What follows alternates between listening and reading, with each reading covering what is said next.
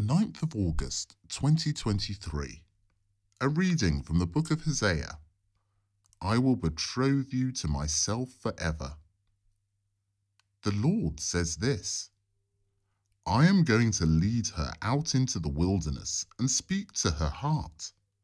There she will respond to me as she did when she was young, as she did when she came out of the land of Egypt. I will betroth you to myself forever, betroth you with integrity and justice, with tenderness and love. I will betroth you to myself with faithfulness, and you will come to know the Lord.